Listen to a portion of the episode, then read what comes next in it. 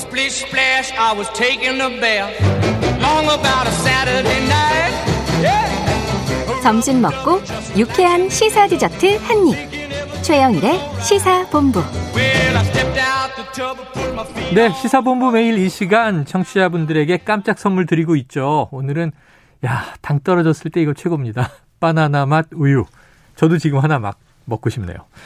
이 코너 들으시면서 문자로 의견 보내주시면 어, 보내드립니다. 짧은 문자 50원, 긴 문자 100원이 드는 샵 9730으로 의견 많이 많이 보내주시기 바랍니다. 자, 월요일이죠. 전 세계 지구촌에서 벌어지는 생생한 국제 뉴스를 살펴보는 시간 국제본부 문희정 국제시사 평론가를 모셨습니다. 어서 오세요. 네, 안녕하세요. 아유, 월요일마다 뭐 명절 연휴에 뭐가 많아서 그죠? 우리 오랜만에 보는 거죠. 네, 그렇습니다. 그래요. 그 사이에 개막을 해버렸습니다. 바로 지난 4일 베이징 동계올림픽 개막했는데요. 네. 야, 개막식에서부터 참 여러 가지 이슈들이 쏟아지고 있습니다. 그러니까 이 사실 요 앞전 그 겨울 올림픽이 평창이었잖아요. 우리가 했죠, 우리가. 네. 그렇습니다. 이게 비교하면은 사실 지금 올림픽 열렸어? 열리고 있어? 라고 전혀. 의문을 맞아요. 예, 표하시는 분들도 많을 정도인데 일단 개막식이 열렸어요. 24절기 중 하나인 입춘을 알리면서 음. 함께하는 미래를 슬로건으로 2만여 명의 관객들이 지켜보는 가운데 네. 17일간의 대회가 막을 올렸는데요. 자, 이번 대회에는 91개국 2,900여 명의 선수들이 참가를 했습니다. 음. 자, 이렇게 겨울올림픽을 개최함으로써 베이징은 처음으로 여름과 겨울올림픽을 모두 개최한 최초의 도시가 됐고요. 최초의 도시더라고요. 그렇습니다. 뭐 세계적인 감독이죠. 장이모 감독이 총 감독을 맡았다고 하는데 네. 음.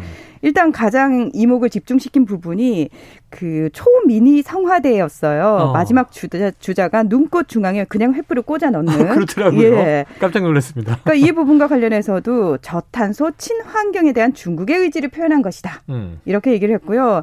사실 요 부분과 관련해서 또 하나 주목해 봐야 될 게 뭐냐면 이 마지막 성화 주자로 무명에 가까운 스키 크로스 컨트리 선수인 디니거 이라무장 선수가 나왔거든요. 네.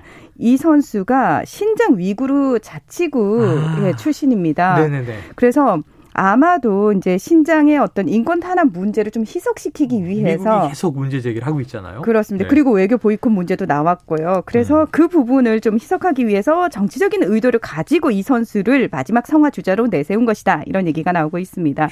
자, 개막식과. 관련해 가지고 음. 중국 관영 매체들은 뭐 중국은 더 이상 내가 누구인지 세계에 증명할 필요가 없다면서 음. 중국의 국력과 위상이 달라졌다 이렇게 자화자찬을 내보내고 있고요. 네네.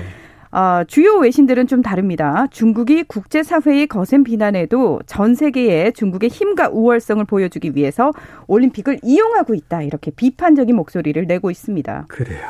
자, 중국이 더 이상 내가 누구인지 세계에 증명할 필요 없다. 뭐 많이 알고 있죠. 중국 G2입니다. 미중 갈등 시끌시끌한데요. 근데 동계올림픽은 또 스포츠니까 평화의 재전이 되기를 기원하고 이 개막식 처음은 신선하고 좋았어요. 이렇게 파란 풀들이 나풀나풀하면서 뭐 전체 무대가 이제 LED로 돼 있어서 야 이게 굉장히 깔끔하고 예쁘다 그랬는데 이 개막식에서 한복이 갑자기 등장하면서 논란이 네. 커졌죠. 이게 언제 때냐면은 사회 각계 대표, 56개 민족 대표 등이 참여해서 음. 중국의 오송원기를 전달하는 소시민들의 국기 전달이라는 퍼포먼스를 펼칠 때였는데요. 그러니까 분홍색의 한복 치마를 입은 여성이 카메라에 포착이 됐습니다. 네. 자, 이와 관련해서 한복을 입고 개, 어, 개막식에 참석했던 황희 문화체육관광부 장관은 소수 민족이라고 할 때는 그 네. 민족이 하나의 국가로 성장하지 못한 경우를 주로 말한다. 음. 그런데 한국은 바로 옆에 세계 10위권 큰 나라로 존재를 하고 있는데 마치 한국을 소수 민족으로 격화시킨 듯한 모양새지 않았습니까? 네, 그래서 네. 이 양국 간의 좋은 관계에 오해의 소지가 있다 이렇게 지적을 했고요. 뭐 우리 국민들도 굉장히 분노를 했죠. 음. 사실 지난해 세계적인 권위를 지닌 영국 옥스퍼드 영어 사전이 한국어 단어 26개를 새로 등재하면서 한복도 들어갔어요. 네. 한국의 전통 의상. 라는 이름으로 한복 이렇게. 음. 딱 들어갔거든요.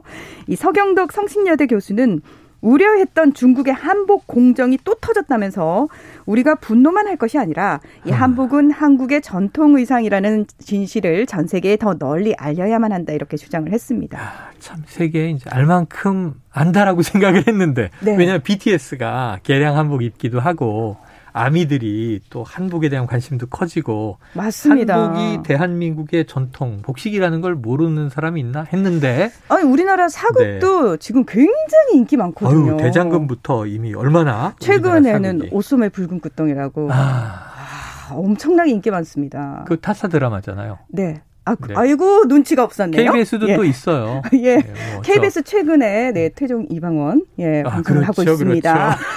KBS는 사극 왜냐하면 사극을 의무적으로 편성해야 된다는 정치권의 목소리도 있어서 네. 자 그런데 이제 한복이 우리나라 옷이라는 건 많이 알고들 있지만 중국이 이것을 이제 소수민족의 복식으로 폄훼한 거 아니냐라는 안타까움이 있어서 그런 건데 자 이거는 이제 황희 문체부 장관이 또 밝힌 바도 있습니다. 네. 정부에서 공식적으로 항의하진 않겠다. 음. 하지만 이 문제는 좀 엄중히 다룰 필요가 있다.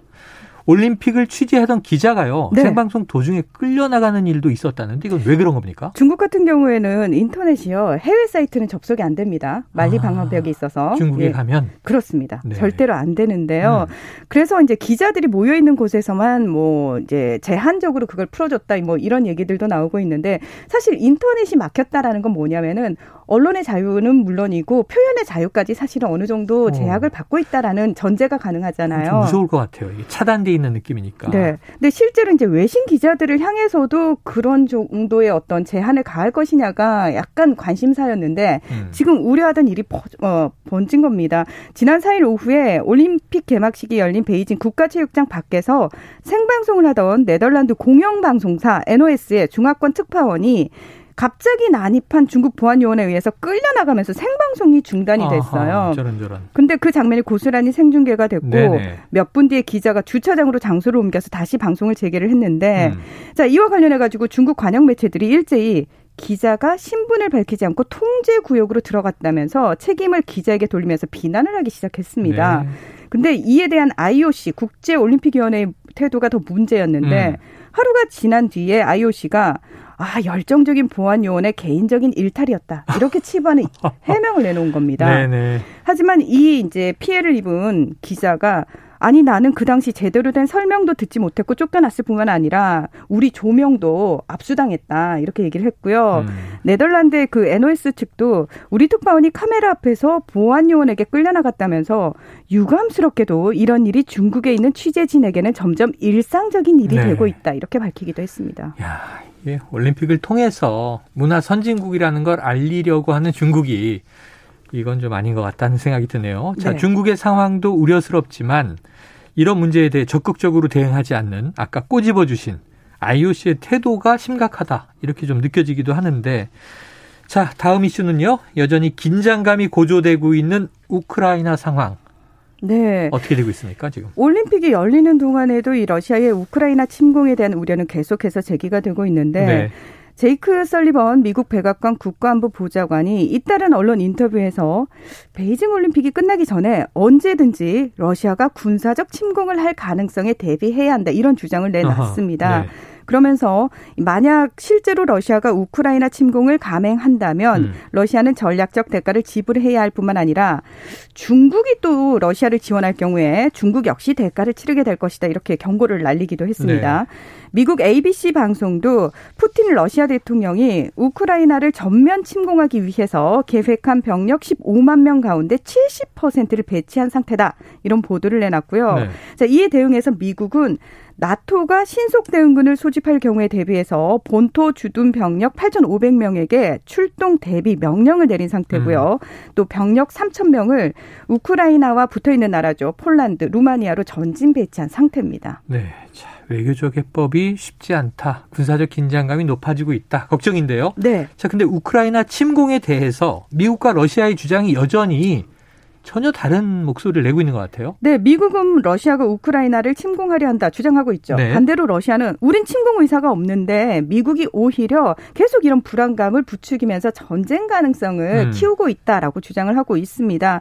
미국은 러시아가 우크라이나 침공의 명분을 만들기 위해서 자작극을 준비 중이다. 또는 우크라이나의 자국, 음, 자국민을 대피시키는 등 긴장감을 높이고 있고요. 러시아는 관련 내용에 대해서 모두 부인을 합니다. 어. 그러면서 어, 서방 국가가 우크라이나의 안보를 걱정하는 것이 아니라 러시아의 발전을 막고 봉쇄하기 위한 의도를 가지고 이런 식의 긴장감을 고조시키는 것이다. 이렇게 주장을 하고 있습니다. 음, 그래요. 참. 자, 그럼에도 불구하고 양국 모두는 대화의 문을 일단 열어놓았, 열어놨어요. 네. 그래서 외교적 해결의 가능성은 있다라고 얘기는 하고 있습니다. 있다. 지켜보도록 하죠. 네. 이 와중에 또 블룸버그는요.